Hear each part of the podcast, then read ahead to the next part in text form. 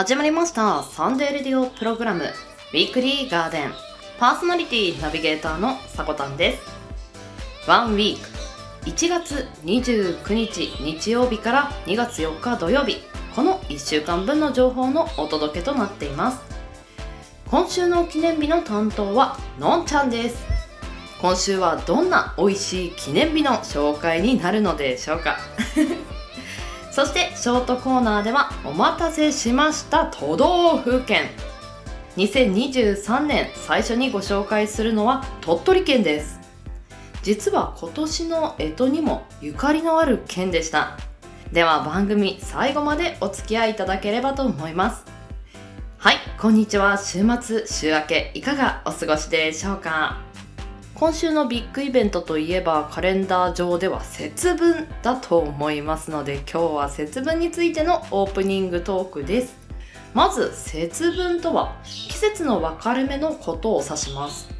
以前は立春立夏立秋立冬の前日を節分と呼んでいましたが現在では立春の前日のみのことを節分というそうです。昔から季節の変わり目は邪気が入りやすいと考えられていました。また2月の上旬はまだ寒さが残り体調を崩しやすい時期です。そこで節分には邪気を払い無病息災を願う追稲という行事が行われていました。追稲の発祥は中国。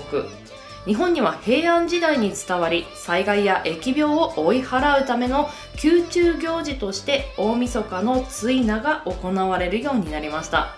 それから次第に追稲は豆をまいて鬼払いをし無病息災を願う節分の行事として民衆の間で広まっていったそうです。節分の始まりはこういった形なんですけれどもまあ節分の中でも恵方巻きというのがまあ最大トピックになるのかなと思います。今年の恵方は南南東です？恵方巻きのルールおさらいしていきましょう。まずはルールその1恵方を剥いて食べること。恵方は毎年方角が変わりますので今年は南南東を向いて食べてください。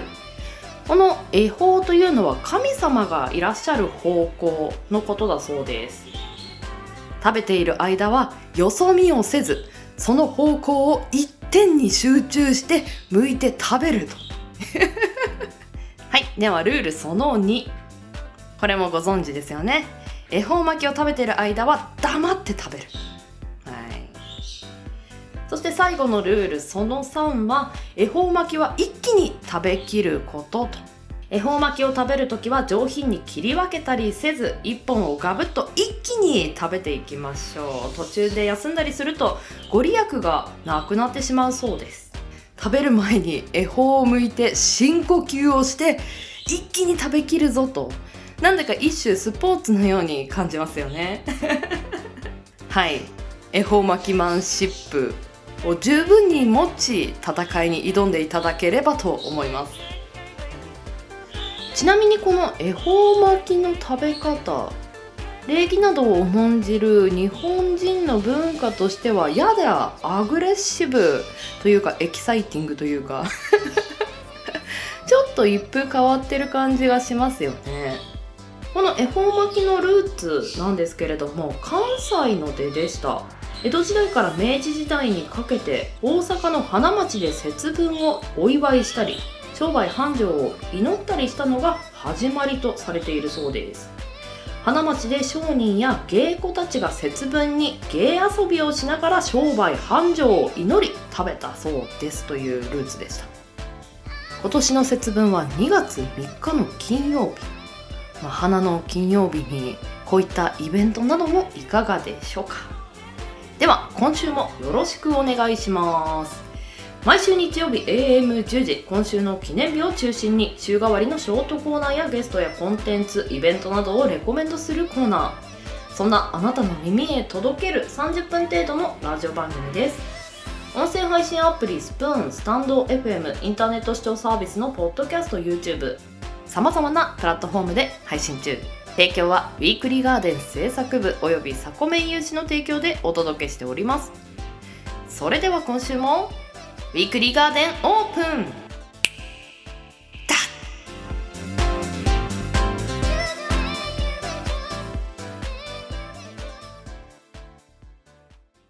サンデーサンデーレディオプログラムウィークリーガーデン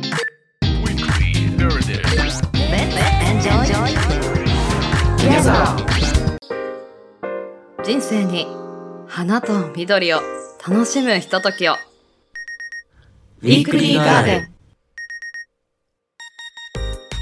あなたが新たに知ったことも。誰かにとっては歴史あるもの。企業や団体それぞれの思いを記念日という形に残しありふれた毎日に彩りを。ウ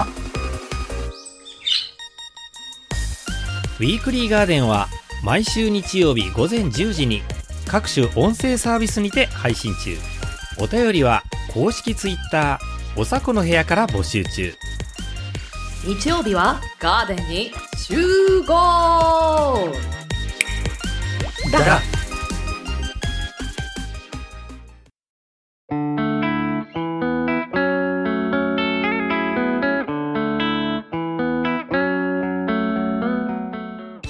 1月29日日曜日から2月4日土曜日、今週の記念日です。こちらは一般社団法人日本記念日協会のホームページに記載されている協会に登録された記念日を紹介していきます。今週全体の項目数は72項目でした。先週の丸美さんから引き継ぎまして担当はのんです。よろしくお願いします。えまずはですね、新年明けましておめでとうございます。イェイ。イェイイェイ。いやー、1月終わるって時にね、あの、こう、新年の挨拶をするというのは非常に新鮮味がありますけどもね、今年もよろしくお願いします。えー、さっき新年が明けまして、もう1月終わりますけどね、あの、なんかこう一つ、これをやってみたい、これを成し遂げたい、新しいことをチャレンジしたい、そういう人いっぱいいると思います。というわけで、えー今月の月間トークテーマはですね、ラジオの新年の目標ということでね、あの、我々パーソナリティですから、ラジオパーソナリティということでね、なんかこう、自分がやってるラジオ、あるいはこのウィークリーガーデンの中で目標、皆さん何かありますかということで、えー、お届けしてるわけですけど、僕はですね、あのーゆるく喋る。ざっくり言うと。これを目標にやっていきたいと思います。これなんでかっていうとね、あの、あまりこう、うまく喋ろうとか、いろいろ考えて話そうとすると、途中でなんか言葉が出てこなくなってしまうんですよ。だから、あえてこう、喋るときに何も考えない。自分が使いたいことだけをこう、伝える。そんなね、ゆるーくゆるーく録音をしていく。そうすることによって、こう、スムーズに喋れる。そんなパーソナリティを目指してやっていきたいなと思います。ぜひともよろしくお願いします。では改めて今週の記念日を見ていきましょう。まずは本日1月29日日曜日の記念日です。協会が制定した記念日は3項目。その他の項目は1項目。こちら、タウン情報の日です。この中から服の日、こちらをご紹介します。総合食品商社の株式会社日本アクセスさんが制定。一元を通じて様々な季節の食品や景色を取り入れた商品があり、幸福が気持ちになれる和菓子。その魅力を伝えることで、小売業の和菓子の販売促進企画を進めるのが目的です。日付は2と9で、幸福の気持ちの福を福、2で福の福、で9で9と読む語呂合わせから毎月29日に制定されました。和菓子ね、ほんといろんなのありますからね、僕和菓子大好きでね、あの、おまんじゅうとか、あの、もなかとかね、あの、好き好んで食べるんですけどね、なんかね、和菓子食べてるとほっこりするんですよね。本当にあの、幸せな気持ち、福と言いますか。なんか皆さん、なんか好きな和菓子ありましたらね、コメントの方でちょっとね、どしどし送ってくださいね。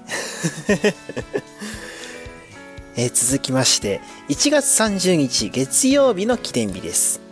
協会が制定した記念日は5項目です。この中から節々の痛みゼロを目指す日こちらをご紹介します。東京都江戸川区に本院を置くアシスト訪問リハビリ鍼灸マッサージ院を運営する有限会社ひまわりさんが制定。自力で通院できない人の自宅に訪問し鍼灸あんまマッサージ指圧などの施術リハビリを行う動員。高齢者を中心に節々の痛みに苦しんでいる人々のことを理解し分かち合い痛みが少しでもゼロに近づき解放に向かうように願う優しい社会を目指すのが目的です。日付は1と30で痛み痛1で痛み3でみ0 0 30の0のところで0の語呂合わせから日付が制定されました。しぶしの痛みねいろんな種類がありますからね本当に。特に今だとね寒いからねあちこち痛いっていう人多いんじゃないんでしょうか、えー、そこでですね関節を和らげる方法がやっぱあるみたいなんですよ。あのちょっと調べてきたんですけどね。関節を和らげるにはストレッチ筋トレ有酸素運動などが有効だそうです。運動することで痛みを和らげたり必要な筋力を維持できたり様々な効果が期待できるそうです。痛みがあるために動かないでいると筋力が低下し動きが悪くなり逆に症状が悪化して悪循環に陥ります。関節周りの筋肉を鍛える運動をすることで痛みが和らぐため生活の質が改善します。運動はストレッチ軽い筋トレウォーキングなど関節への衝撃が強い運動は避けましょう。また運動は1日30分ほどを目安に行うといいそうです。その他自宅でも手軽にできる運動を継続するのもおすすめだそうです。もうね、体中あちこち痛いよなんて人はね、ぜひとも何か一つ試してみてはいかがでしょうか。僕も仕事柄ね、あの、肩とかね、あの、背中とか痛いなーっていう時結構あるんでね、何か一個やってみようと思います。続いて、1月31日火曜日の記念日です。協会が制定した記念日は8項目です。この中からチューリップを贈る日、こちらを紹介します。富山県砺波市に事務所を置く砺波切り花研究会が制定砺波市の名産品として知られるチューリップの切り花。その花言葉は思いやりであり中でも赤い色のチューリップは真実の愛とされることからこの日に大切なパートナー愛妻に送ってほしいとの思いが込められています。日付は数字の1をアルファベットの愛に見立て31を妻、妻の音読みの妻。と読むと愛妻となることから1月31日としたものです。真実の愛。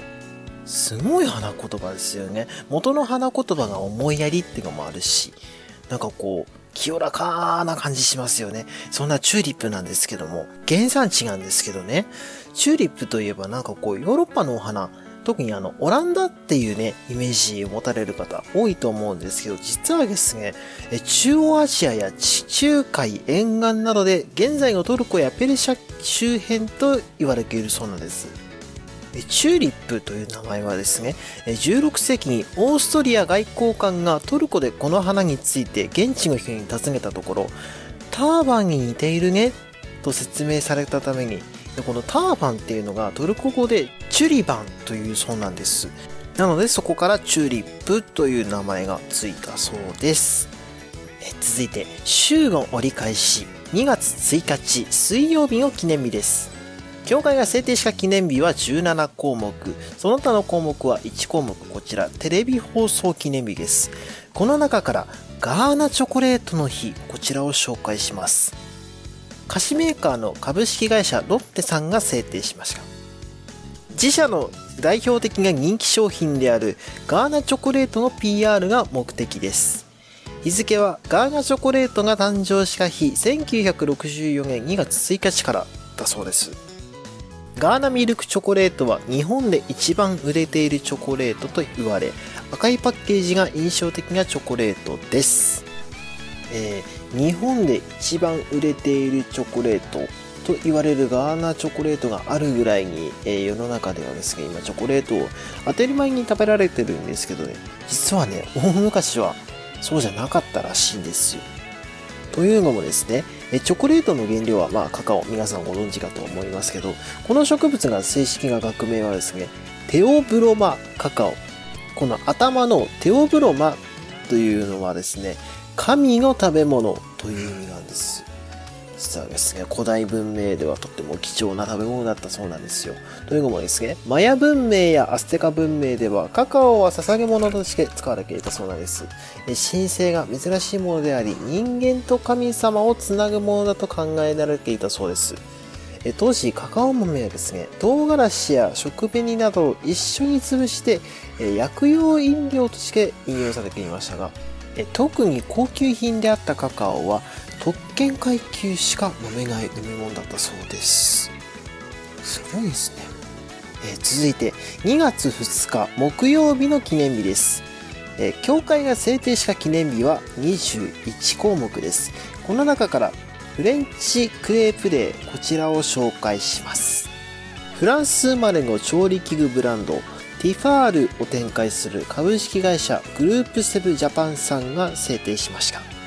フランスではクリスマスから約40日後の2月2日にクレープを家族や友人と食べる習慣がありこれを日本でも広めるのが目的だそうです。冬が終わりこれから春を迎える日になっていくとの意味合いを持つそうです。クレープしばらく食べてないな。なんかこうクレープの中身いろんなのありますけど皆さんクレープの中身何が好きですか？僕はバナナ好きです。えそんなクレープですけどね。フランス語のクレープはラテン語のクリスプスに由来します。このクリスプスっていうのは縮れ紙という意味なんです。適切な材料配分のもとに作られたクレープ生地が適切な温度で焼かれるとき一すくいの美しい生地はものの数秒で縮れ紙そっくりの状態になるためからこの名前になったそうです。穀物の水を水で練り円盤状にし熱した石の上で焼いた最初のガレットが人類の歴史に登場するのは紀元前7000年頃のことだそうです。その後時を経て13世紀えようやくブルターニュの地にクレープが生まれました。機関士か十字架軍がアジアからフランスに持ち帰った。黒みがかった穀物であるそばはブルターニュの気候風土に適していました。そうして栽培されたそばがクレープの主材料として広く普及したのです。これがクレープのルーツがそうです。続いて2月3日金曜日の記念日です。教会が制定した記念日は11項目、その他の項目は1項目、こちら節分です。この中から、みたらし団子の日、こちらを紹介します。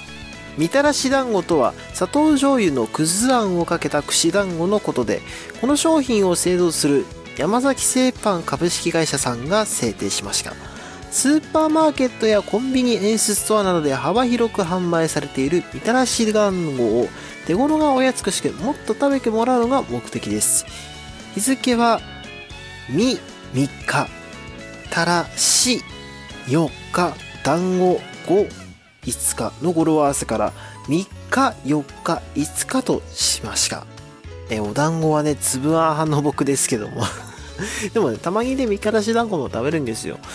構美味しいんですよね、あれがまたね。えそんなみたらし団子ですけど、皆さん、みたらしって漢字で実はお手洗いって書くんですよ。というのもですね、えー由来がですね、えー後醍醐天皇が、えー京都の下鴨神社にあります、御手洗池、あの、お清めであの手を洗うところですよね。あの、そこへ水をすくったところ、まずは泡が一つ浮かび、続いて4つの泡が浮かび上がったので、それを団子に見立てたのがみたらし団子の始まりとされているそうです。最後に、えー週の最終日、2月4日土曜日の記念日です。教会が制定した記念日は7項目、その他の項目は1項目、立春です。この中から、ぷよの日、こちらを紹介します。多くの優れたソフト資産を持ち、その開発力で世界的なゲームメーカーの株式会社セガゲームスさんが制定しました。自社の国民的な人気ゲームぷよぷよシリーズの魅力を多くの人に PR するのが目的です2と4でぷよと読む語呂合わせからこの日付になりましたぷよぷよなあのー同級生のお家からね、あの、僕が小学生の時に、スーパーファミコンをもらって、その時あの、ぷよぷよのソフトも持ってたんですよ。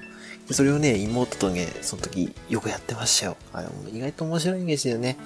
皆さんなんかこう、思い出のゲームとか、こんなゲームハマってたよっていうのあります。あったら教えてくださいね。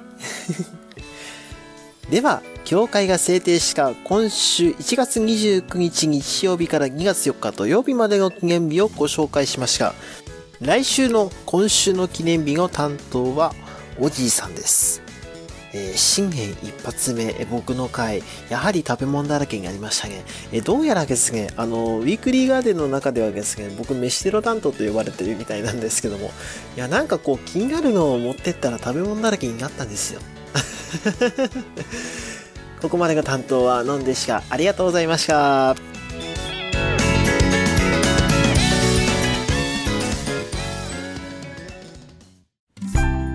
何かが生まれる。今日にしよう。ウィークリーガーデン。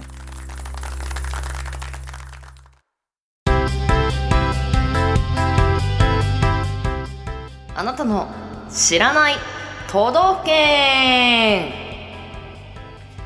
同じ日本に住んでいるのに違う風習や文化が各都道府県ごとにあったりしますよね。こちらでは月1回ほど各都道府県ごとを紹介していくコーナーです。2023年からは中国四国地方を紹介していきます。そして本日ピックアップする県がこちら。鳥取県。面積3507キロ平方メートル。こちら全国41位です。人口は約55万人ほど。旧国名は稲葉国宝貴国となっていました。まずはご当地鉄板ネタから見ていきましょう。神話稲葉の白うさぎの舞台とされる白兎神社があるため鳥取県では桃太郎と同じレベルで保育園や幼稚園で読み聞かせられる昔話の定番だそうです。ですが日本全国ではあまり知名度が高くないと知りショックを受ける方もいるそうですと。そんなことを言われるとこの稲葉の白うさぎの神話少し気になりますよね。要約した内容を少しお話しさせていただきます。この稲葉の白うさぎは日本神話古事記に出てくる物語です。うさぎがワニザメを騙し怒ったワニザメに毛をむしり取られました。うさぎが痛みに泣いているとからかう者もいれば親切にしてくれる人もいました。この親切にしてくれた人に恩を感じたうさぎは恩返しをするという昔話でした。この物語いろんな登場人物がいたと思うんですけれどもどんな行いをしたらいいのかというものを表現している物語かなと個人的には思いました。ぜひ気になった方はねこれ本当にあの簡略的なお話にしてるのでぜひ本当のねお話も聞いていただけたらと思います、まあ、2023年うさぎ年ですからね。ではご当地鉄板ネタをもう一つ。2つの有名キャラの名を施した空港があります。東の鳥取空港の愛称は鳥取砂丘湖南空港。ほほこれは2015年に採用されたそうです。へえ西は米子空港で愛称が米子鬼太郎空港。名探偵コナンの原作者青山剛昌氏。ゲゲゲの鬼太郎の原作者水木しげる氏が鳥取出身であることから実現し空港自体がファンにはたまらない観光地となっているそうです。聞いただけで少し行ってみたくなりますよね。では続きましてご当地地雷ネタも2つ。まずは鳥取砂丘の地雷ネタです。勘違いしている人もいるかもしれませんが鳥取砂丘の大きさは青森県にある猿ヶ森砂丘に続いて全国第2位の広さとなっています。そのため観光可能な砂丘では日本一広いとわざわざ説明されているそうです。日本一っていうフレーズが言いたいんでしょうね。地雷ネタもう一つスターバックスについてです。県知事がネタにしていたように日本で最後にスターバックスが出店しその開店時には1000人以上が待機したそうです。1000人行列ができるスタバっていうのも見てみたかったですけどね。しかしスタバがないことを逆手に取った砂場コーヒーがオープンしていたのでスタバがなくても特に問題はなかったと訴える地元民も多いそうです。砂場コーヒー砂場コーヒーは現在も鳥取の人気スポットとして健在していますスタバができても消えない人気だったんですね。はい。では気になる県民性見ていきましょう。大きく2つに分かれる気象を持っているそうです。県内は東西で稲葉地方と宝亀地方に分けられています。東部の稲葉地方は農地が多くとても勤勉で口数が少ない人が多いそうです。一方の宝亀地方は木綿や鉄の産業が栄えたため商売で生計を立てている人が多く社交的で商人気質が旺盛とされています。ただ全体的に天候の差が激しくさらに土地が痩せているという厳しい環境の中地元民は協力し合って自然の脅威を克服しまた自然の恵みもお互いに分け合って過ごしてきた歴史があるそうです。ちなみに U ターン移住者数は日本一で自分は地元が好きだと思うランキングで堂々第1位に輝いたこともあるそうです。ただ表現しないのが美徳という傾向も持っている方が多いのであまり公言しないのかもしれませんね。大事なものは心の中に取っておくタイプかもしれません。はい。では続きまして鳥取県の全国1位。紹介していきます。らっきょうの生産量が全国1位です。江戸時代かららっきょうの自家用の栽培が広まったと伝わっています。へえ給食にもらっきょうが普通に出てくるそうです。らっきょうってあんまり給食に私の地域では出てこなかったイメージなので驚きでした。あーこれはなんか先ほどの情報を考えれば推理できるかもしれないんですけれどもカレールの購入金額も全国1位と。カレーのお供にらっきょう合いますよね。らっきょうと相性のいいカレーは大きな支持を得ており毎年新潟県と首位の座を争っているそうです。まだ ここで私の県も出てきた。お米か。なるほどな。米とらっきょうの戦いなんですね。保守的で王道を好む県民性や共働き率が高いことが理由に挙げられているとされています。あ確かにカレーって作りやすいですよね。なお即席麺の購入金額も鳥取市が全国1位を取っていると。まさかここでね私が住んでいる新潟県と鳥取県が争っているとは思いませんでした。はい。では最後に特徴的な方言。見ていきましょう。内毛。内毛内毛。私の家だそうです。内毛。カバ チ。カバチ。カバチはへりくつ。無駄口。カバチ言うとるなみたいな感じなんでしょうかね。願助する。願助する。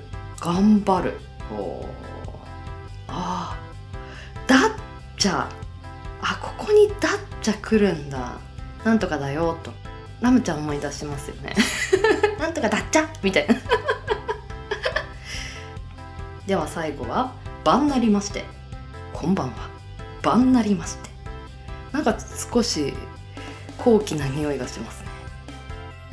では本日は鳥取県についての紹介でした。鳥取県の特徴も多種多様で面白かったですね。アニメの文化もあれば特産品にも恵まれている。鳥取砂丘ね一度は見てみたいですよね。ではお付き合いありがとうございましたエンディングへ参ります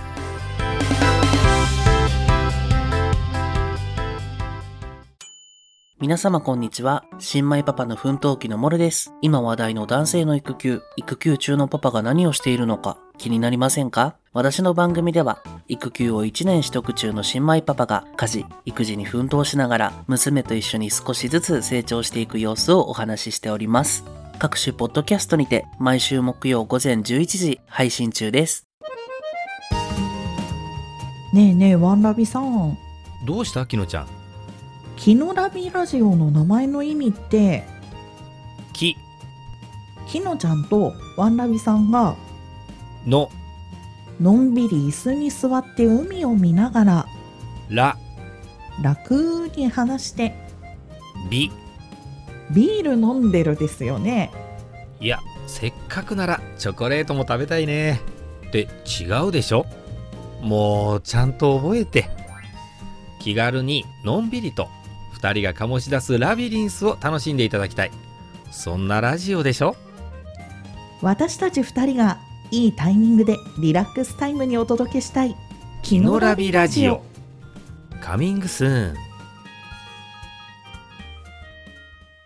私たちが作ってます。みんな一周するんだよねパーソナリティが。でそれで12月からこの1ヶ月、まあ、パーソナリティとしてももう少しクロストークの相手も意識した方がね会議によってまとめ方とまた考え。つける言葉じゃないけど、なんかそういうのをちょっと取り入れて変えるような、まあ、そういう台本作りの資料というか、えーまあ、それを出してもらうことで。その前の放送とかなんかこう聞いててなんか名言のリストアップ話の振り出ししていたので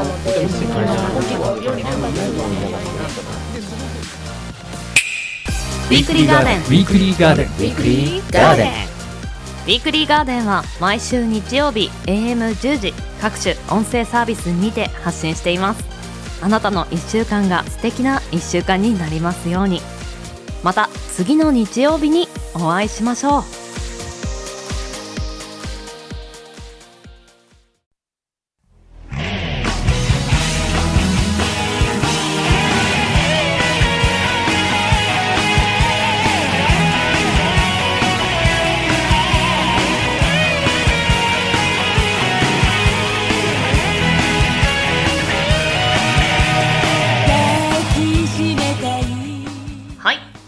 もクロージングのお時間です。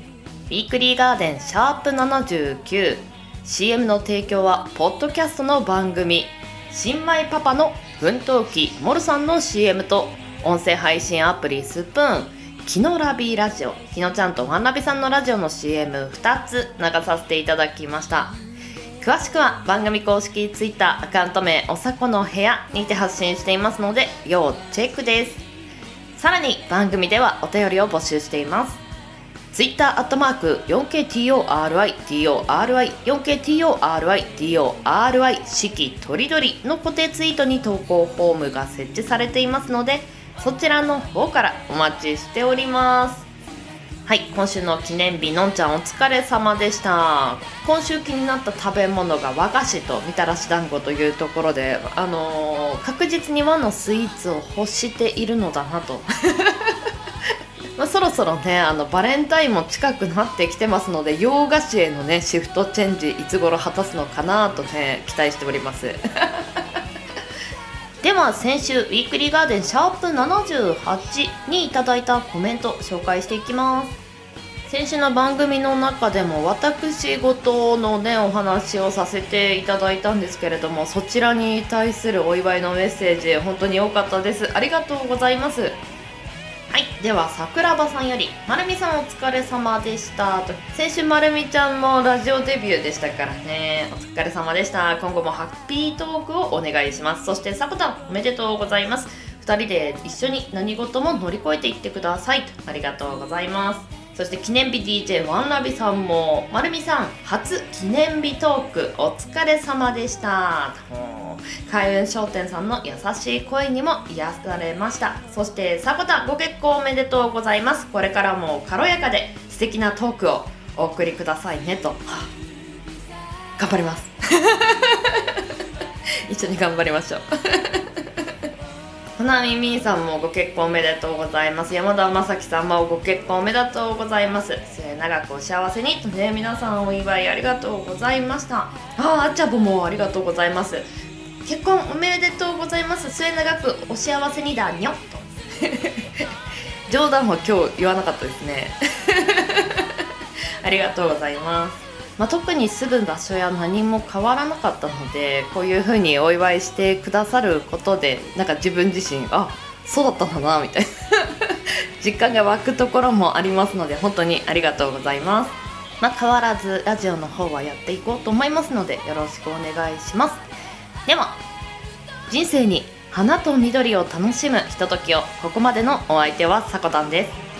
この番組の提供はガーデン製作部およびサコメン有志の提供でお届けさせていただきました。皆さんよきウィークリーを。